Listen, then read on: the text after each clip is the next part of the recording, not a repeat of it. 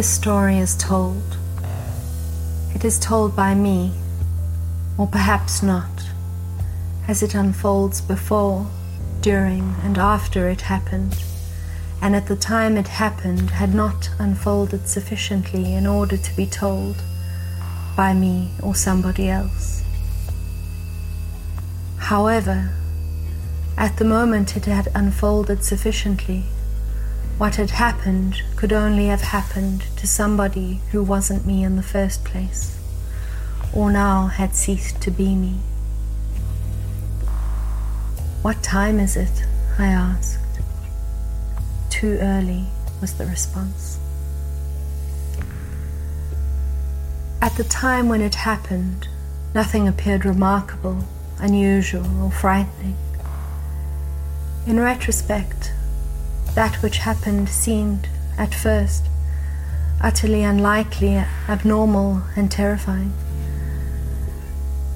There is just one difficulty for the one that possesses the opportunity to rewind what happened, that can recreate what unfolded in retrograde. What was strange, irregular, or disturbing cannot be identified since what happened irreversibly transformed the mind of the individual involved. Previous to what unfolded, what happened could by no means have occurred. It was, in fact, an absolute anomaly, something that was so unusual or horrifying that it simply couldn't happen. No, in fact, it was even worse, because something that couldn't happen was still something. A negative was at least a thing but this was worse. It could perhaps be most easily described as a negative negative. Not exactly, but almost, and for now, a double negation. Before it happened, what happened was something that couldn't, couldn't happen. But after it indeed had happened, it could, of course, not look like anything else than the most ordinary thing in the world. After all, it could and had happened, and how could that possibly be weird? Is it time yet? Almost. A young person has more future in front of herself than an older one. To announce, I'm too old, is to mourn one's vanishing future. At some point, the past catches up with your future. To live with the experience that one's future lies behind is to cope with loneliness. It is therefore a story that, however I tell it, cannot be told, as I have no overview but can gain access to what happened only from the future of the past. And what indeed did unfold is something entirely different from the perspective of the past of the future. Yet, I am in no doubt that what happened before it unfolded was unimaginable to the degree that as it happened, it seized me with a power so terrifying it was unnameable. At the same time, looking back at the event, it definitely happened. And how could it possibly be terrifying? It wasn't even necessary. Now, already over.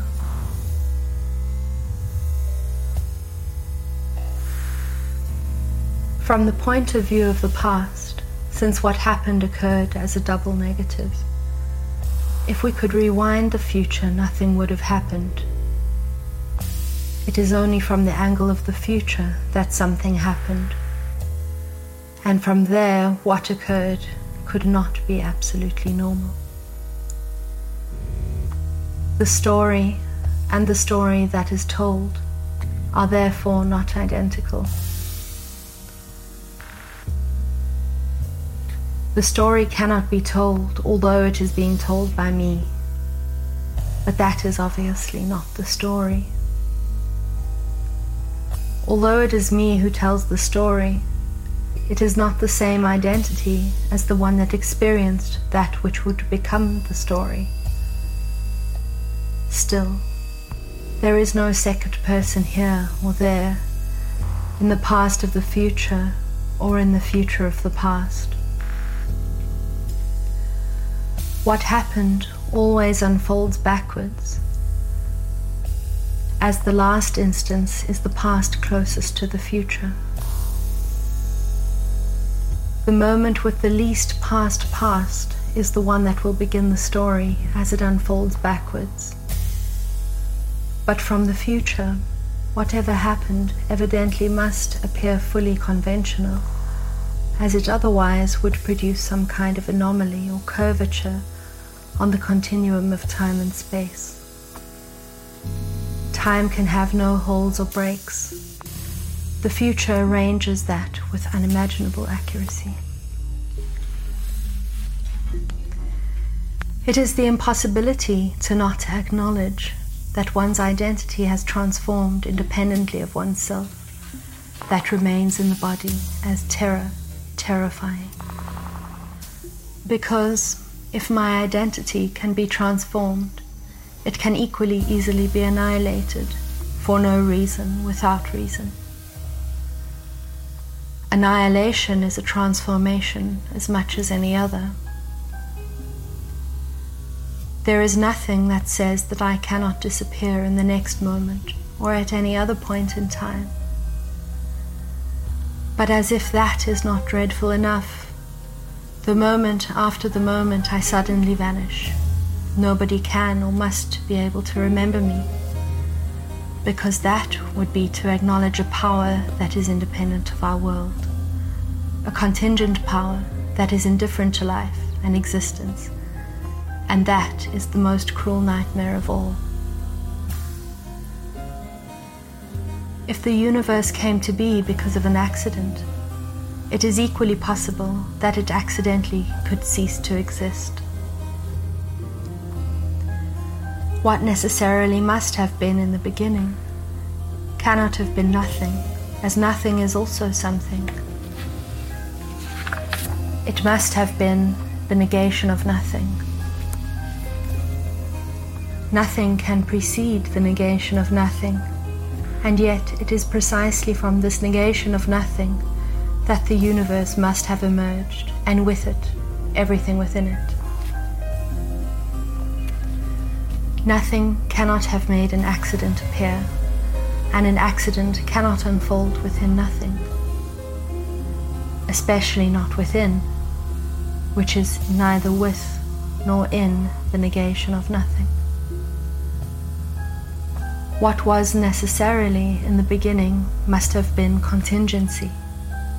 In other words, the condition that something or not must by necessity happen.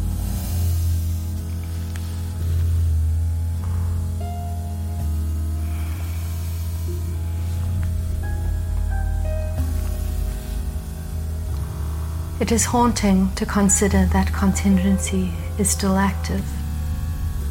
Consequently, the only necessity is that something or not must happen, and what that is is contingent. It is even more horrific to acknowledge that contingency is absolutely total or equal and makes no exceptions. In other words, it is equally contingent that the world, humanity, or universe will remain absolutely static as it is, and that it is annihilated, transformed to something absolutely unimaginable or anything else. There is no grounding stability, and hence there can be absolutely nothing that grounds one's identity. Nor can there be anything that verifies transformation or stability. Yet, if there were something grounding the universe, something static and defined, the result would be the annihilation of change. It is our lucky day that nothing can be verified. But it is equally the deepest terror of life to really acknowledge this truth. There is no ground for nothing. Only the nothing of nothing is grounded, and only in itself as one. How do you know? I asked, trying to sound innocent. Time passed after all. The reply was said with the head turned away. As a kid, there was this recurrent dream. Some would call it a nightmare, but as it returned with some frequency, it might just be called something else. A certain thrill in knowing that the dream might come back. Perhaps losing my mind might have made the dream return more often. In the dream, I am standing on the top of a staircase, absolutely terrified knowing that behind me is a force so powerful it would eliminate me in no time. Indeed, in no time, because this force is the very capacity making my existence possible. It could simply wipe out any trace of me in less than an instant, in no time.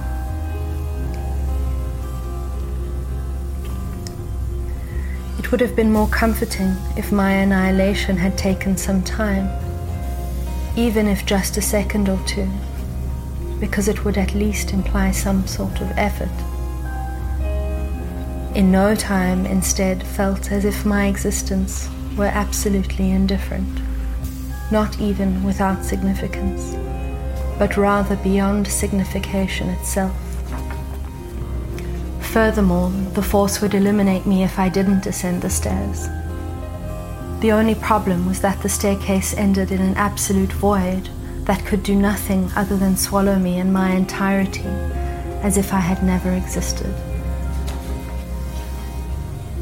What was in the lower end of the staircase was not something, yet it was not nothing either. It was at the same time less tangible than nothing, and a nothing so palpable it was completely impenetrable. It was not nothing. It was something in reverse, or a double negation. And being such, it could with certainty be nothing other than an endless stability, an absolute immobility. Standing on the top of the staircase, I was torn between two forms of certain annihilation, both beyond time, yet divided by time. The effect is undeniable, and it could not be otherwise. I am made increasingly immobile as the danger escalates from two directions, each second becoming, if possible, more and more omnipresent until they form what I would, which, however, in the experience is made completely impossible, describe as a double horizon, or perhaps, more accurately, as the dreadful encounter with two incompatible yet simultaneously present horizons. But look around, was the next thing that was said. There is nothing there. No, there is something. Even if there is, I can't distinguish it from what isn't. It is everywhere. What is that? It is nothing more or less than that. The emergence of horizon implies the gradual dissolution of perspective. In other words, what is experienced there on the top of the staircase is that which moves with the same slow lava like pace. As the two horizons expand, my sense of existing as a distinct entity fades away. This is where horror strikes my innermost being, where my bones freeze, knowing that when the horizons are completed, when every entity of the horizon is identical yet singular, it will also have invaded me to the extent that neither me nor the horizon can distinguish any difference. I will become that which I fear, and that becoming implies to be extinct.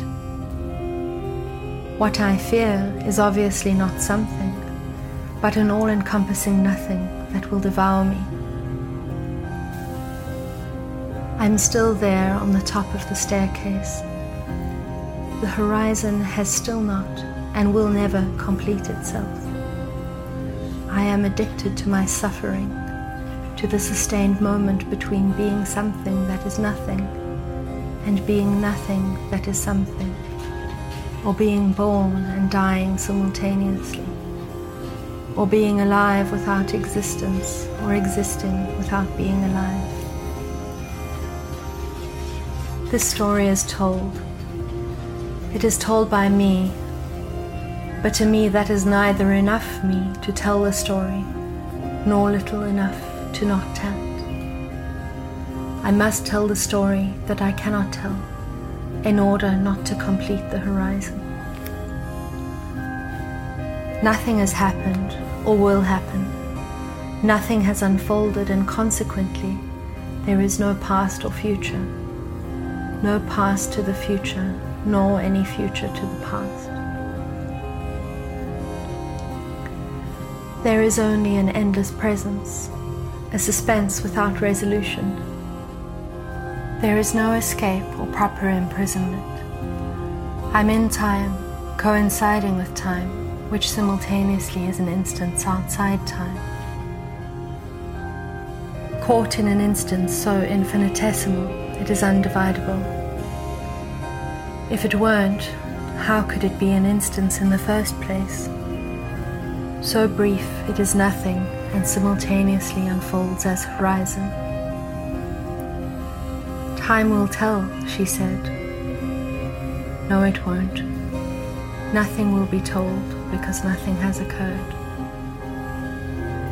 Afterwards, if afterwards exists. After what? What unfolded was so limitlessly weird that it could absolutely not exist. Yet it was undeniably there. I was convinced that if I were to comprehend what happened, the result would be that I would lose my senses. It could only be grasped by somebody or something that wasn't human anymore. Maybe this something would still look like a human, but its existence would necessarily be altogether different. A human different in kind, or a different kind of human. There we are again. At this moment, relations between time, space, and location appear to reverse because how can something be understood in the sense of after? If the result of what happened was such that the very understanding of comprehension transformed. Not probabilistically, like how it happens daily. That my understanding of something or the universe changes gradually, a gradual and reactive transformation. No, I'm speaking about a deeply violent change, a transformation from something known so to say, familiar territory, to an unknown to which the previously familiar suddenly is absolutely foreign.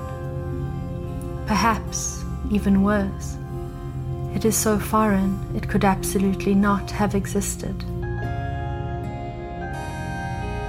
What is the afterwards of that which must not have existed?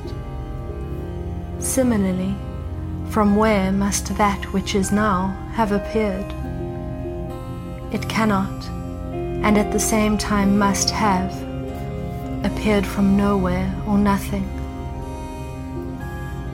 This is where horror opens its jaws, because as if nothing were not enough, you know as well as I that something cannot and must, like a slimy, unnameable, detestable darkness, so incredibly abominable it is beyond any kind of representation, have crawled over the fence of double negation, out of the nothing of nothing.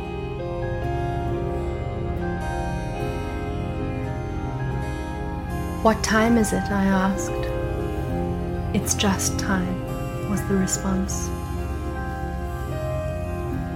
Was there an alternative? Yes, I could deny it all. Whatever it was that had unfolded, whatever it was that I had encountered, I could deny it, also to myself. Its entire existence, its very being. What time is it? I asked again. It's that time, was the response. But it had happened to me, even if I could deny what had unfolded, completely negated. What could not be undone, what could not be denied, was the experience that what happened had transformed me irreversibly. Hence, to reject what had happened would implicitly mean to deny myself. I would have to live as the ghost of my previous self, but without grounds since the transformation that was forced upon me was irreversible. As I come to these thoughts, I am again shaken by convulsions of fear. I would be haunted by myself as a ghost without representation. To deny what happened would mean to exist in the endless abyss of nothing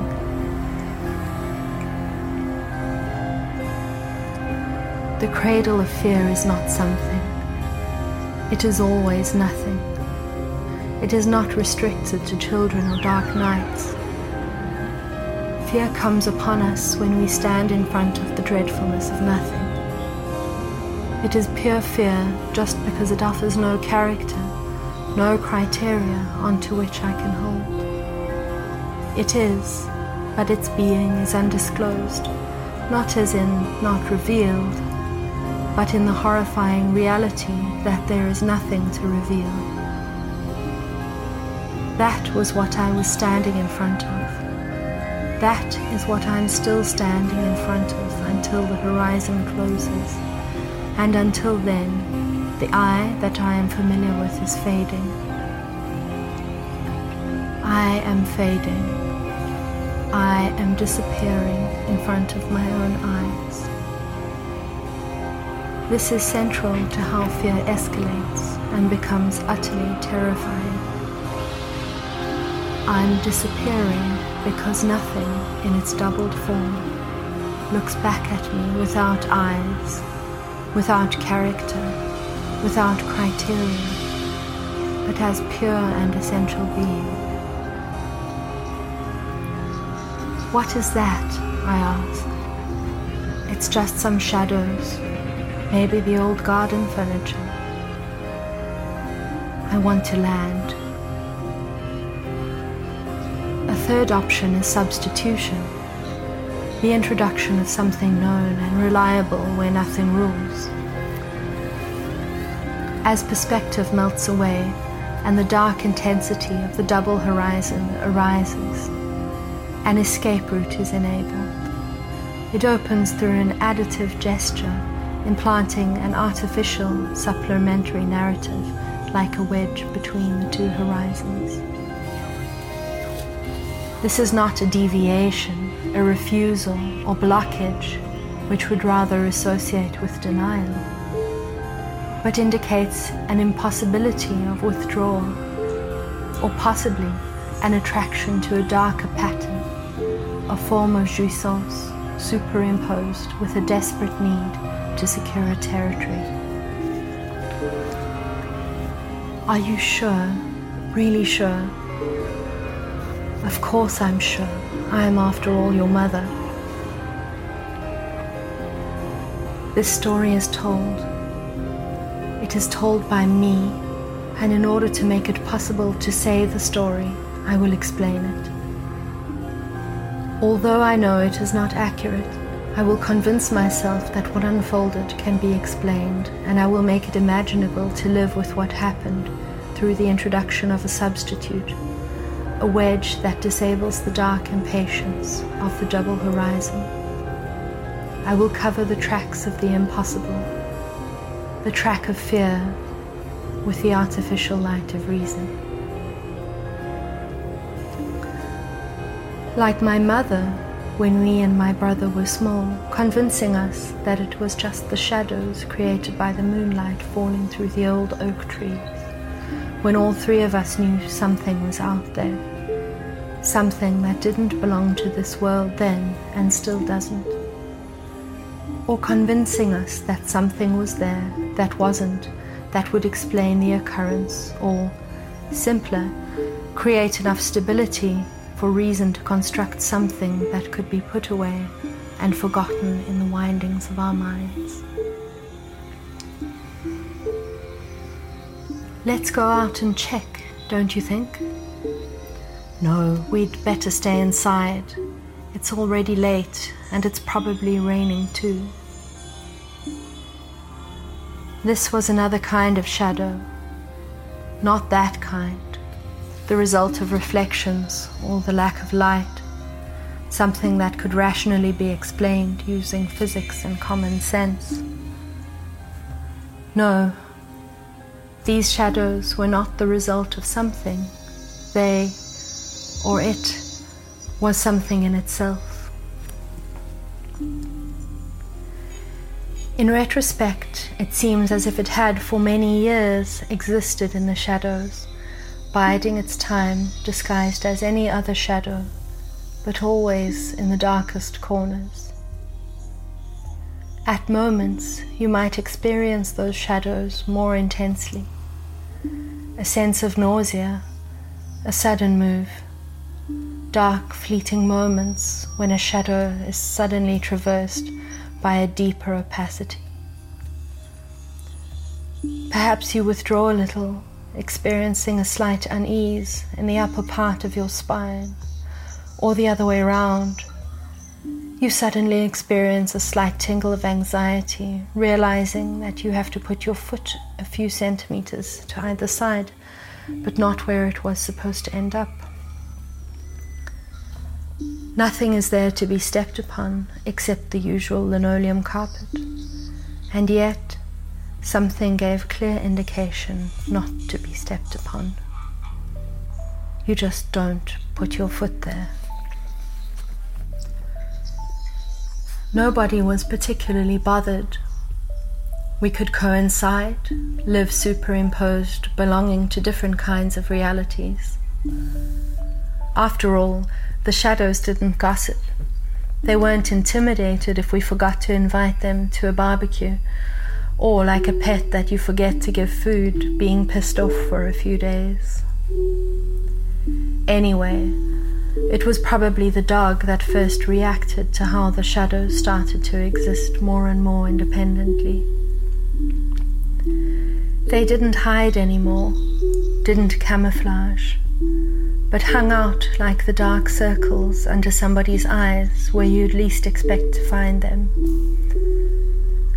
on a mirror in the hallway, occupying a corner of a table in the extra room we never really used, or simply lying around, one part in the sofa, the other leaning, if that's what shadows do, against a wall. Our dog's reactions were rational, based on trial and error.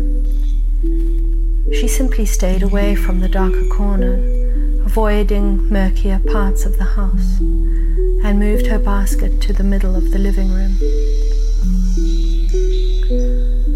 No matter how many times we moved it back to what we called her corner, it was soon moved to the middle again. After another few months, the dog stopped spending time in the garden. The moment it left the house, it was immediately heading for the street connecting the house with civilization. She was still happy about our long walks in the forest behind the house, but the garden was off limits.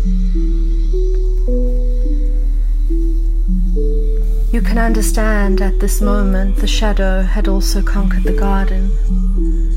Towards the end, the dog wouldn't move from the basket, and we had to carry her to and through the house as she refused to take a single step on the lawn or driveway.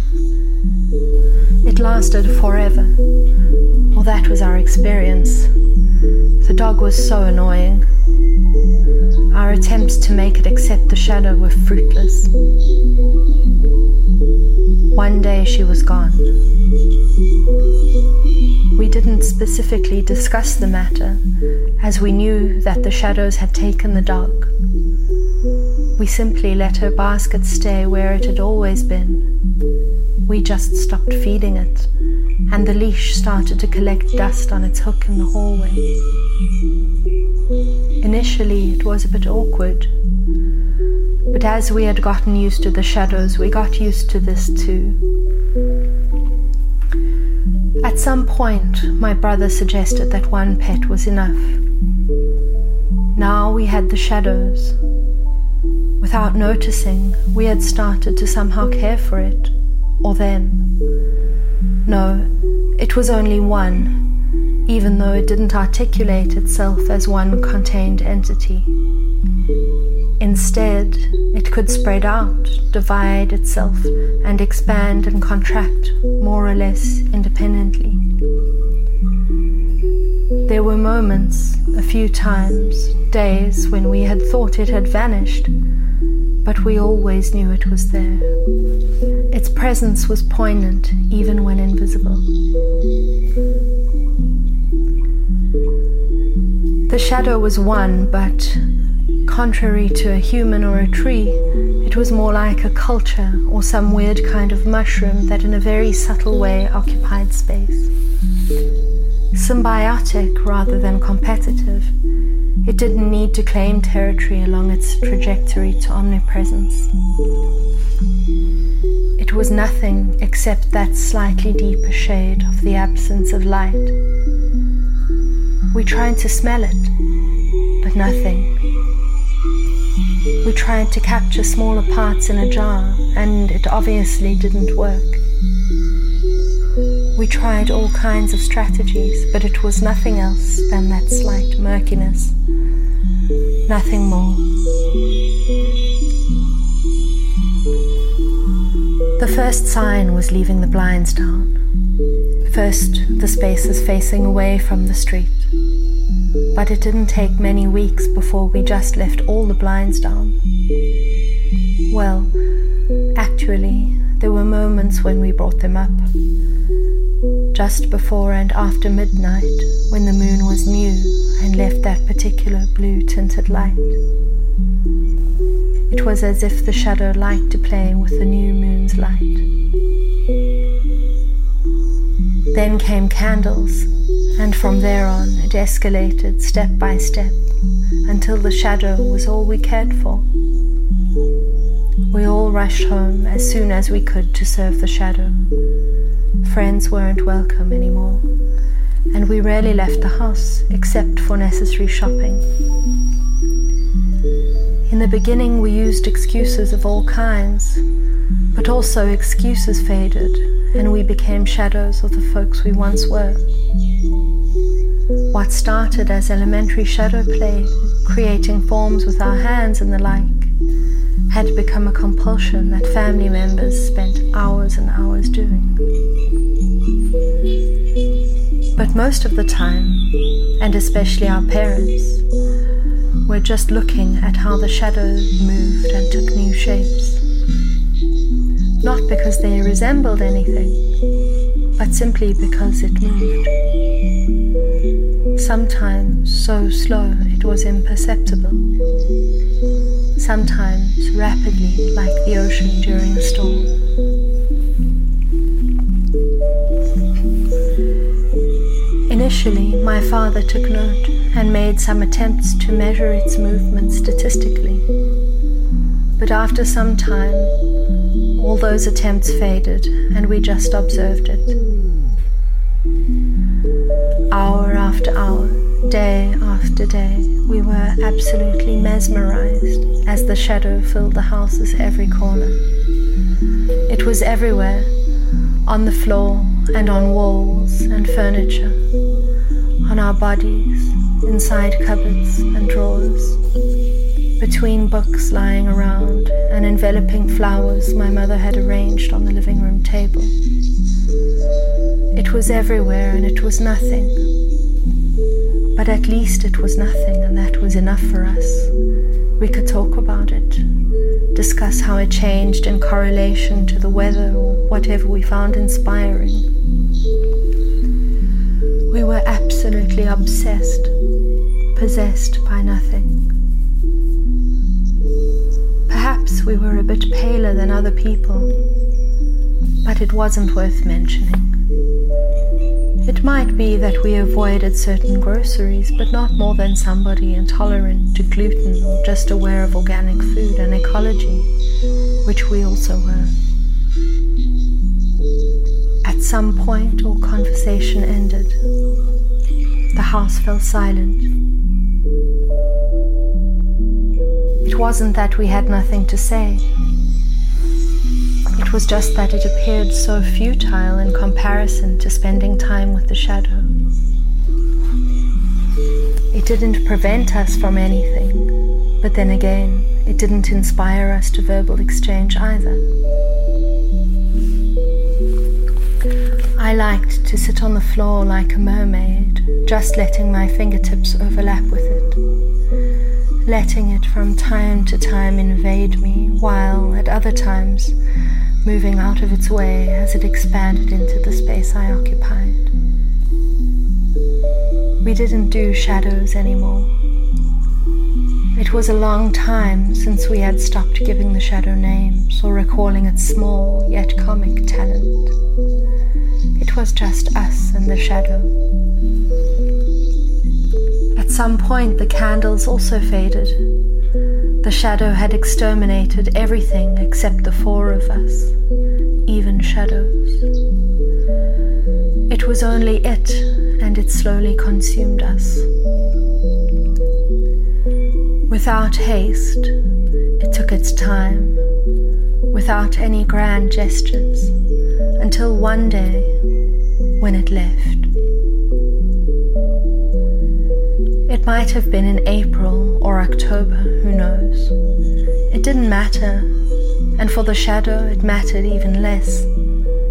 It had taken what it wanted, it had consumed what it needed, and it appeared absolutely indifferent to whatever it left behind.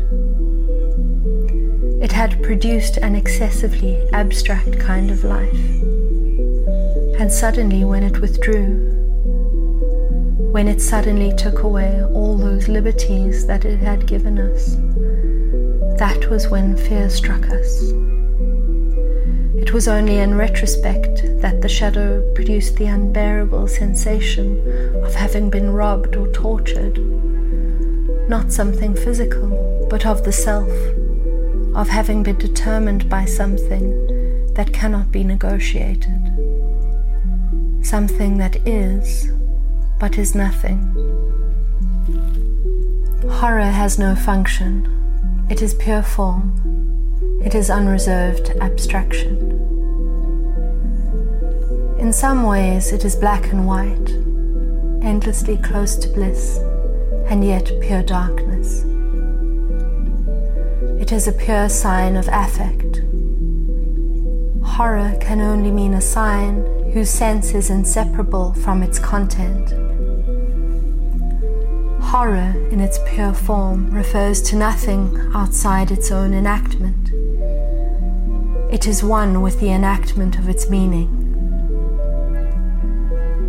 Pure science, and hence horror, are pure events, simultaneously reflexive and relational.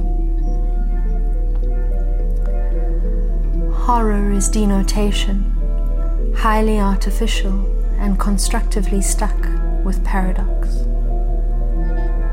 Horror is eminently suspect and equally sublime. However, this does not prevent it from being true, affectively true. The truth of horror is of an affective order.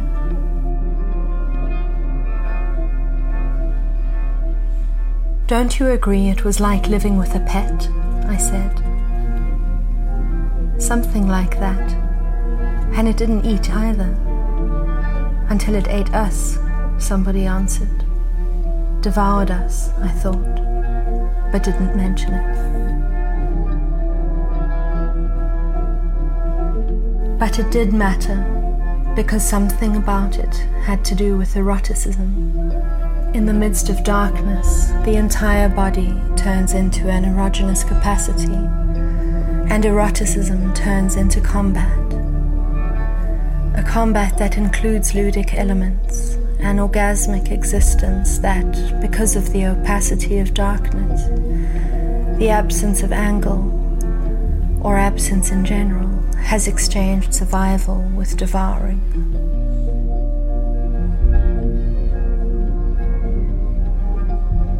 Charles Darwin has too quickly been understood to unconditionally equate animal behavior with instinct.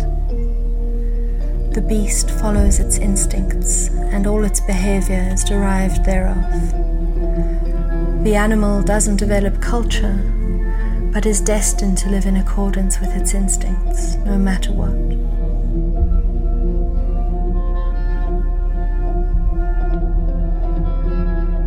If so, my cat is not an animal, or it must be understood that the animal, indeed, superimposed on its instinct, has the ability to improvise.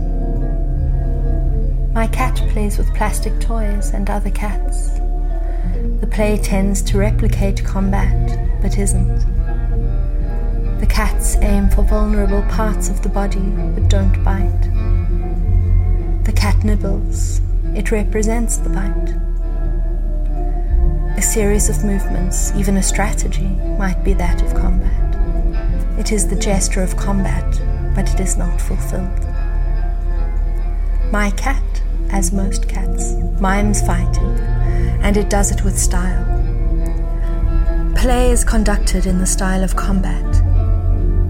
With this in mind, it goes without saying that the cat, and most probably all animals, has the ability to improvise using gesture, be creative,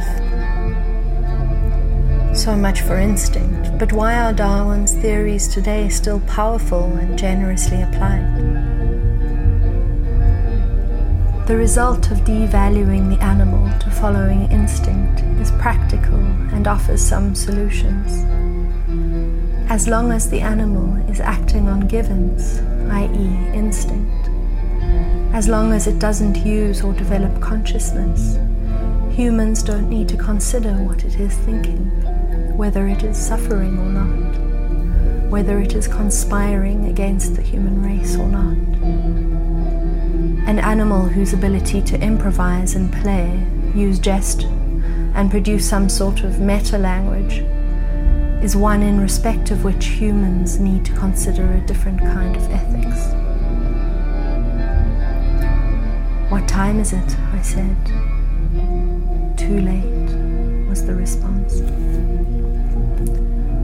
One animal, or many, especially small ones, consisting perhaps only of one cell, that are degraded to the sole function of instinct, might be a threat. But it is a threat that is easily dealt with, since we can know it will not suddenly change its strategy. It will not surprise us with a counter move that we are not able to predict. An animal, however, that carries the possibility for improvisation. An animal, or many animals, especially those that reproduce through division, that is not easily predictable or determinable is an altogether different story. This is the moment when the cuteness of animals, the apparent helplessness of animals, turns against us in the form of fear or terror. Not just because the animal, or many at this point, possesses the ability to produce counter strategies, but because the animal's modes of improvisation or creativity are contingent relative to human strategies, whatever they might be. What time is it? I asked. That is not for us to know proposed a distant voice.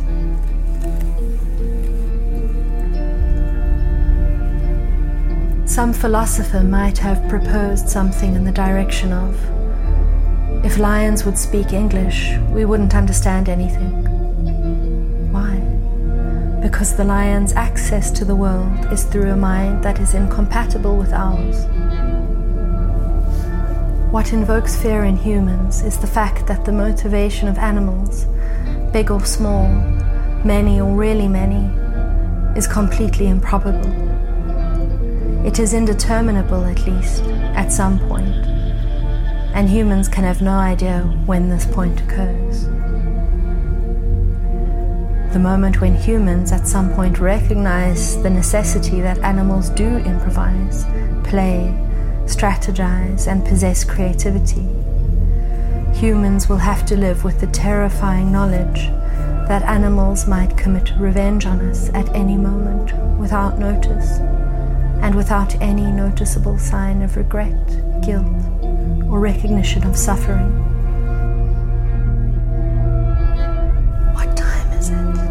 I whispered. It is their time, said nobody in particular.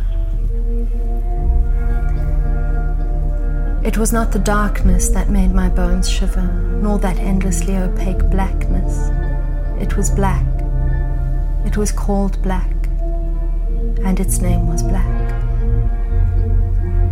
The reason fear was leaking out of my innermost core, infesting every molecule of my body was the undeniable experience that blackness was alive, that it, however imperceptibly, moved, changed shape, and transformed as if it were observing, even calculating, the behavior of its environment.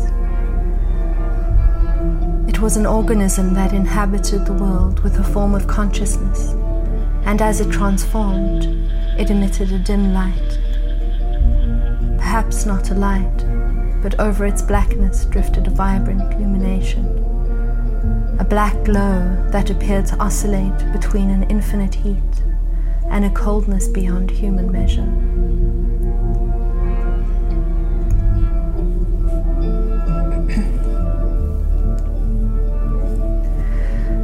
As if this were not enough, the black mass discharged a kind of mute sound created by thousands of singular creatures buried within its black depth. It was, at the same time, the songs of mermaids luring sailors into the abyss, the silenced screams of soldiers left to die on the battlefield. It was the imploded cries of parents losing their children ice cold roar of revenge, the quivering regret of failure. And that was only the beginning of the pain that this disorganized symphony radiated. The blackness was no longer over there, it was space itself, the positive and the negative. It was both that most tangible black and its obverse and it invaded me at the same time as my bones, my flesh, my blood froze into a night of a thousand years. It was not the blackness, it was not even the undeniable fact that it was alive, not even the pain it emitted, or the sensation that it was ancient, so old that it ventured beyond the limits of time. It was the truth that what this life was was not of this world. This illuminated blackness appeared to grow in all directions, yet the experience was that it simultaneously withdrew into itself. Like Sisyphus, it was engaged in an eternal cycle of rebirth. But here, because it was devouring itself as it grew, with a stronger and stronger intensity. The blackness without doubt exists, but is not alive. As it moves autonomously, it must be undead. The undead has no life and therefore no identity. The undead that exist among us implicitly inform us of the vulnerability of life, about the possibility that life does not exist but is only a figment of our minds. This story is told. It is told by me. Me beside times, caught in between past and future. hit by the irreversible arrow of time's passing, in the crosshair of the two emerging horizons, chained to a void next to the shadows, illuminated only by a living negative of life, pure existence. And yet it is my story, and I who have been irreversibly transformed by that which unfolded into something that happened, that could not happen, and when it did, must always have been capable of happening. That's where I am, sinking into the abyss of an absolutely sublime horror. Absolute form unconditionally liberated from function. It is not the humans, nor the remains of humans, like Egyptian mummies, not even ghosts, monsters, or animals if this was what happened, it could have been described. What time is it for the last time? Time is. Things or objects have their place in the world. They exist and they secure forms of stability. But as the sun is setting and darkness covers our planet, Night arrives, and a black darkness dissolves the contours of things. It is then, when darkness is so dense that it erases time, obliterates recognition and familiarity, dissolves distance, and builds a fatal bridge between life and existence, between being and nothing, that things are released from their prisons of stability, from the staticness of their existence and build capacities of improvisation, play, and creativity. The withdrawal, evidenced as a crackling over the radio, in a black so bright, not even nothing can be determined. It is then that things coincide with themselves to form a universe of endless equality establishing a circuit of reciprocal potentialization enabled by the creation of a mutually inclusive zone of indiscernibility that doubles the affirmation of every existence's difference with an included middle. This is the one in the last instance, a limitless existential territory where thought and creation folds in on itself and the sublime horror experienced that by necessity transforms us irreversibly, nebulously explodes into an endless presence.